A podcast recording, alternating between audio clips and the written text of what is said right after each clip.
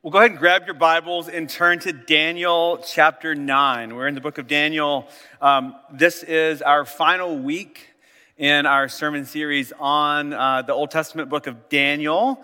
And uh, we're going to jump right in with verse 1. So, Daniel 9 1. It says, In the first year of Darius, the son of Ahasuerus, by descent a Mede, who was made king over the realm of the Chaldeans. So this is Babylon, by the way. In the first year of his reign, I, Daniel, perceived in the books the number of years that, according to the word of the Lord to Jeremiah the prophet, must pass before the end of the desolations of Jerusalem, namely 70 years. So stop right there.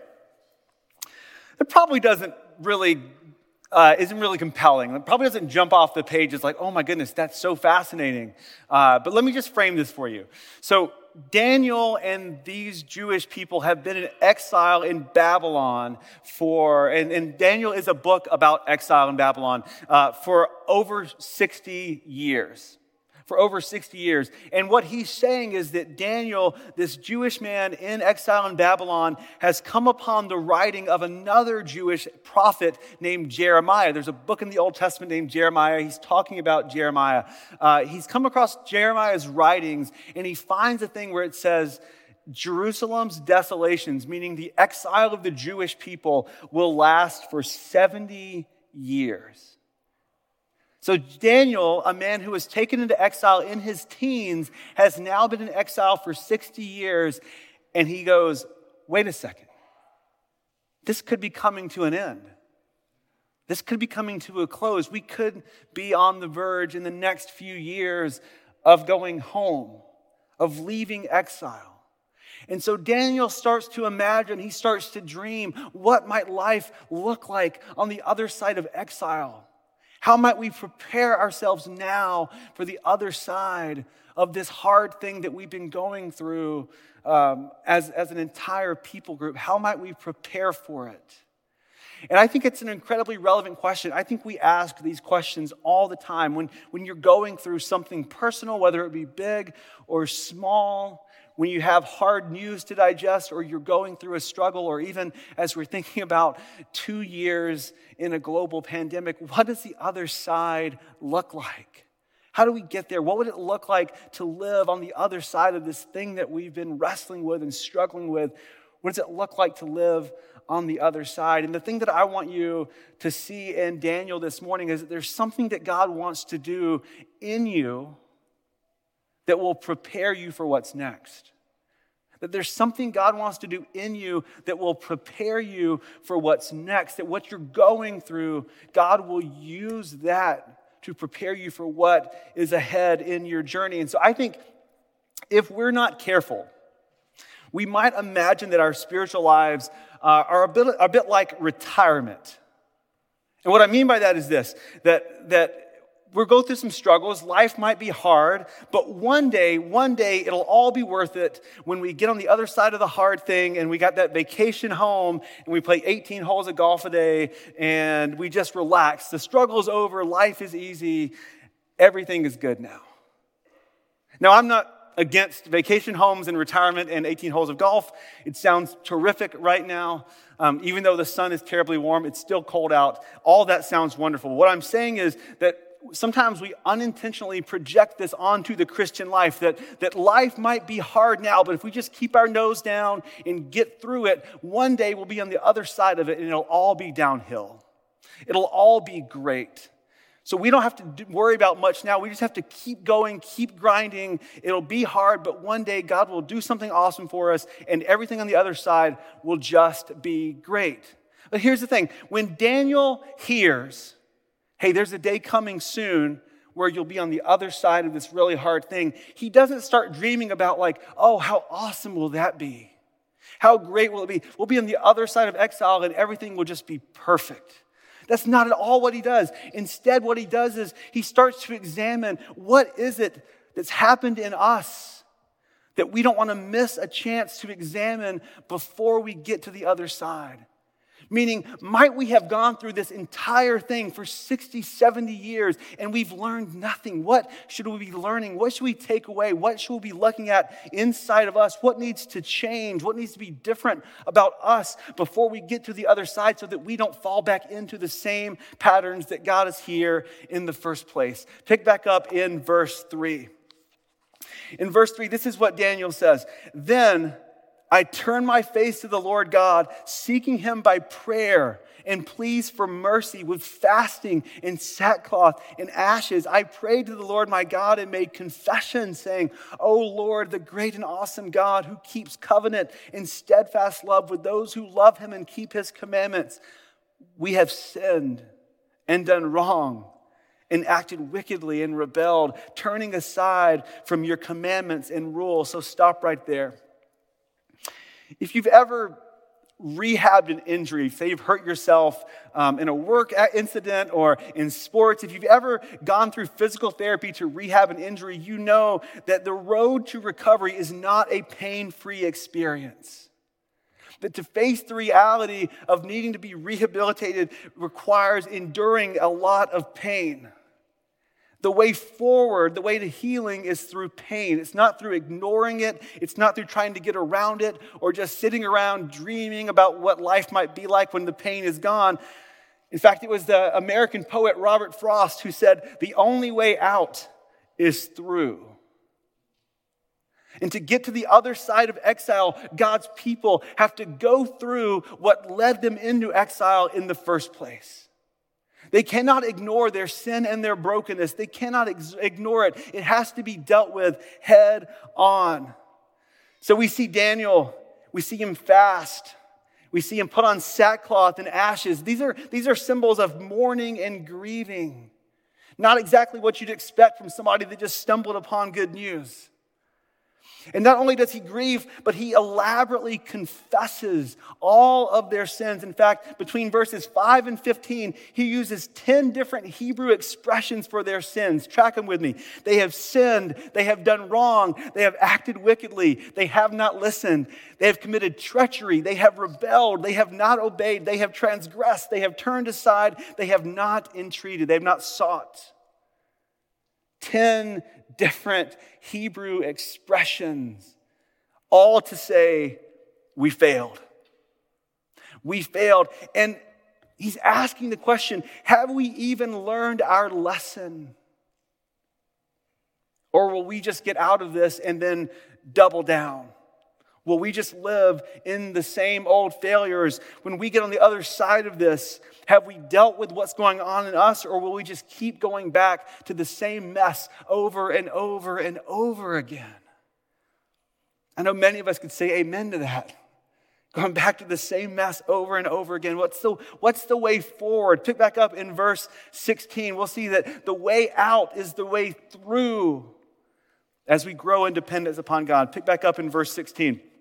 It says, O Lord, according to all your righteous acts, because of who you are and what you've done, let your anger and your wrath turn away from your city, Jerusalem. Okay, he's going to talk about Jerusalem. He's talking about the Jewish people. Your holy hill, because for our sins and for the iniquities of our fathers, Jerusalem and your people have become a byword among all who are around us. They've become a joke.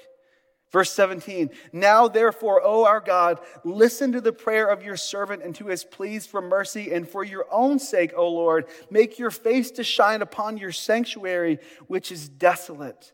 O my God, incline your ear and hear. Open your eyes and see our desolations and the city that is called by your name, for we do not present our pleas before you because of our righteousness not because we've done anything special, but because of your great mercy. O Lord, hear. O Lord, forgive. O Lord, pay attention and act. Delay not for your own sake. Oh my God, because your city and your people are called by your name, because your name is attached to us. Pause there. It's it's so hard not to be thinking about what's happening on the other side of the world right now, what's happening in Ukraine. It's, it's something that's, um, it's just an atrocity that we're all witnessing. And I, I, saw someone post weeks ago as this became inevitable that, that this will be the first uh, war that's played out fully on social media. And, uh, and it's been fascinating to watch. I don't know if you've been seeing on uh, Instagram and Twitter and, and Facebook, but, but lots of videos of different things happening in Ukraine. But one of the things that I keep seeing um, lots of different angles on is are Christians praying in public. Christians gathering in public spaces in Kiev and other places in Ukraine and praying together, joining together in prayer. And, and it's been fascinating to watch because, I mean, obviously, we don't want to trivialize what they're going through. It's, it's, an, it's an atrocity. It's, it's severe. It's harsh. It is unimaginable suffering and terror and fear. And, and yet, what's incredibly fascinating is that these Christians, as the world is watching, are being sustained by their faith. Not that God is going to yank them out of the situation, but that God is there with them no matter what they're going through.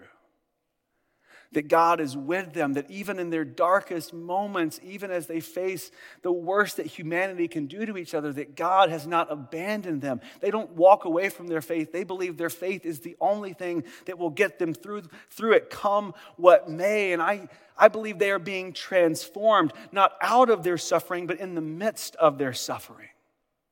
And what the Jewish people understand in this text is that the way through is with God, that He will transform them as they own up to what they are going through, rather than waiting until everything is easier and everything is calmer. God wants to transform them right where they are. See, the nation of Israel had a relationship with God, a special relationship known as a covenant. And there were different types of covenants in the ancient world, but one type of covenant was where a bigger, stronger nation made a covenant to work with and protect a smaller, more uh, less significant nation right? So god was the bigger nation israel was the smaller nation and they had covenanted together. And to maintain the covenant israel had to be obedient. But if israel was disobedient to the rules of the covenant that meant that god no longer had to protect them and so they end up in Babylonian exile because they're disobedient, not once, not twice, over decades, maybe centuries, they're disobedient to God. And finally, God goes, I cannot be attached to this as the covenant keeper. You've broken the covenant. You will suffer the consequences of breaking the covenant. So they find themselves in exile. But the thing was, even though they had broken the covenant, God did not terminate the covenant. And God gave them one way back to cast themselves upon his mercy. To say, We've made a mistake, God. And Daniel says 10 different ways we've made a mistake. And then what does he do? He casts himself upon God's mercy. That's what he does. Because here's what Daniel knows that God is faithful to his word. The Israelites, might be unfaithful. We might be unfaithful. God is faithful to his word. And all of Israel's hopes and all of the world's hopes and all of our hopes hang on that one truth that God is faithful to his word. And when we cast ourselves upon his mercies, he comes through. He is there for us. Daniel makes an appeal to the mercy of God. And after he confesses and makes his appeal, the angel Gabriel shows up. And in verse 22, here's what the angel Gabriel says to Daniel Oh, Daniel, I have now come out to give you insight and understanding. At the beginning of your pleas for mercy, a word went out, and I've come to tell it to you, meaning God answered, and I've come to give you God's answer. For you are greatly loved. Therefore, consider the word and understand the vision. So he goes on to share this really confusing, really perplexing, crazy vision about the future. Now, we're not going to get into it. You can go read it yourself and think about what it means. It's, it's very complex. But the point of that vision is to show Daniel and to show Israelites living in exile under persecution that things are going to get better and things are going to get worse. And things are going to get better and then things are going to get worse, and then things are going to get better. And that's sort of the story of the world that, that things will get better and things will get worse. Things will get better and things will get worse. What's going to change about you? What's going to change about us? I mean, we're not trying to get to the other side of this and then everything will be perfect. If we're still the same old people, then we've learned nothing and God has not transformed us. What would it look like for us to cast ourselves upon God's mercy, to confess that He is the one who controls our destiny? I mean, if, if, if exile has taught anything to the Israelites, it's that they are not in control of their destiny. But it's also taught them that Babylon is not in control of their destiny. And that's a lesson for us too. We are not in control of our destiny, but the world we live in is not control of our destiny either. God is the only one because when we confess, God with his mercy brings us back into the family. Jesus is the mercy of God made flesh and come into the world to invite all exiles, you and me, back into the family of God, into a transformative, restored, healing relationship with the God who made us.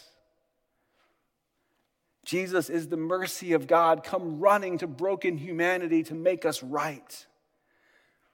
And to experience it for ourselves, we have to be a people of confession. A people of confession like Daniel. Now, when I say confession, I, I do and I don't mean what we would call corporate confession. So many of you were raised in church traditions where confession was a regular uh, occurrence in gathered worship. We obviously do not practice that on a regular basis here at our contemporary service. We do at our nine o'clock traditional service.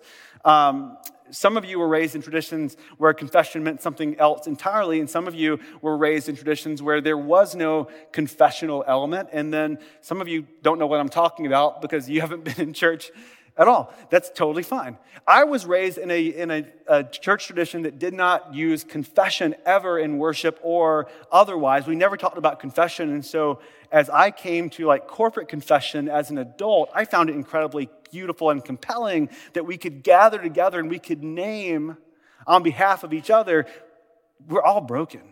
We're all sinners. We all need God. But when I say confession, I don't just mean the acts that we do collectively to confess and worship. I also just mean that we are a confessing people, that we live in a posture of confessing that we are not God and that we need God. Confession is resistance against the promise that we are in control of our own destiny. It reminds us that He is God and that we are not. It reminds us to be exactly human sized and to not try to be God sized wherever we are.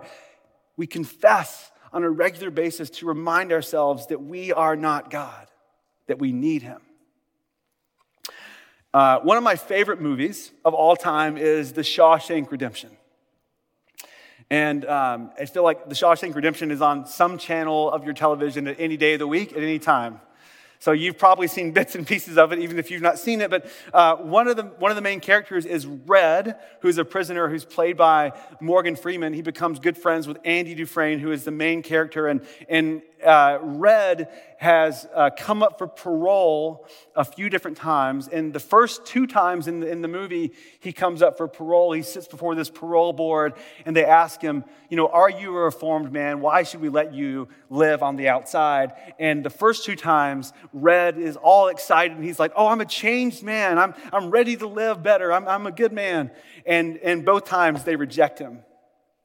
And then as the movie goes on, you get to know Red and you see he actually is a pretty great, great guy with, just like all of us, with all kinds of warts. And then he comes up for his third parole hearing and they ask him the same question, you know, are you, are you rehabilitated? Are you reformed? Uh, and he, after a very colorful exchange, um, which I will not repeat, uh, he then goes on to say this. There's not a day goes by I don't feel regret. Not because I'm in here, not because you think I should, but I look back on the way I was then, a young, stupid kid who committed a terrible crime. I want to talk to him. I want to try to talk some sense into him, to tell him the way things are. But I can't. That kid is long gone, and this old man is all that's left. And that time they let him out on parole. Why? Because he didn't come with a posture of, oh, yeah, I'm good, let's get this over with. He says, I've come to terms with who I am and what I've done. See, confession is not putting on a face before God and coming and saying, God, we're all better. We're not trying to convince God that we're good now. Confession is the courage to admit that we'll never be better on our own. That we'll never be better on our own. Theologian Scot McKnight said that too many people think repenting means feeling terrible about something, some, something someone has done. Feeling bad is fine, and it often accompanies repentance, but repentance is not so much about what we feel, but the twofold prong of owning up to our own injustices and failures to love and starting all over by living justly and lovingly. It's not about a guilt trip or shame. It's not about making you feel bad. It's about owning up to the fact that we need something that's not within us. That we need to turn away from ourselves, to turn away from any identity that we've given ourselves, turn away from any identity that others have given us, but instead to turn to the identity that we have in Christ because of what he's done for us. Right? Daniel's confession wasn't just about getting back to normal, it was getting back on mission. It was getting back to who God had made them to be. It was getting back to who they were supposed to be in light of what God had done for them, right? There's something God wants to do in you that will prepare you for what's next. If you just want to get out of the mess without finding the meaning in the middle of the mess, you'll just walk right into the next one as the same person. I mean, imagine like waves coming into the ocean, right? Like it's just one wave after another. And if one doesn't get you, the next one will, unless something changes in us. Let's, let's learn to throw ourselves upon God's mercy and ask Him to transform us no matter what we're going through so that we're able to walk with Him in the good days and the bad, to be faithful to Him no matter what we find ourselves facing. The question I want to leave you with is what do you need to get out of the way for God to do what's next? I'm going to invite the band to come back up. And the band's going to lead us in our song after we spend some time in confession. Again, we don't normally practice confession in contemporary worship. Um, but this morning, I just want to give you some space uh, to respond. And so, what I'll do is I'll lead us in some questions, in some unison responses, and I'll give you some assurance that things are not, that our brokenness is not the end of the story. But the thing is, we live in a world where it's easy to cast blame on someone else for our problems. And it's harder to look inward. It's harder to look inward. But I love in the book of Daniel, Daniel never blames the Babylonians, he never blames God. He looks inward, he looks at the brokenness of God's people. And he says, God, I cannot control what the Babylonians do. I can only control what I do. And he casts himself upon God's mercy. Let's cast ourselves upon God's mercy in confession. So I have questions, and I invite you to respond. How have you ignored God in pursuit of power or pleasure? Please join me. God, we have not listened to your voice or your instructions. What we have heard, we have ignored. What we have understood, we have rebelled against. We need you, even though we act as if we do not. You are greatly loved. How have you mistreated others? How have you mistreated others in the pursuit of pleasure or power. Please join me. You call us to be a living, breathing example of your grace and mercy. But we so often act wickedly and willingly mistreat others for our own gain. We have done wrong by viewing other humans with contempt, anger, and selfishness even though you sacrificed your son to deal with that brokenness in us. And you are greatly loved. How have you neglected the needs of neighbors in pursuit of power or pleasure? We have turned aside when we have seen others in need, those who are like us and those who are unlike us. Forgive us the treachery that we have done and the healing we have left undone.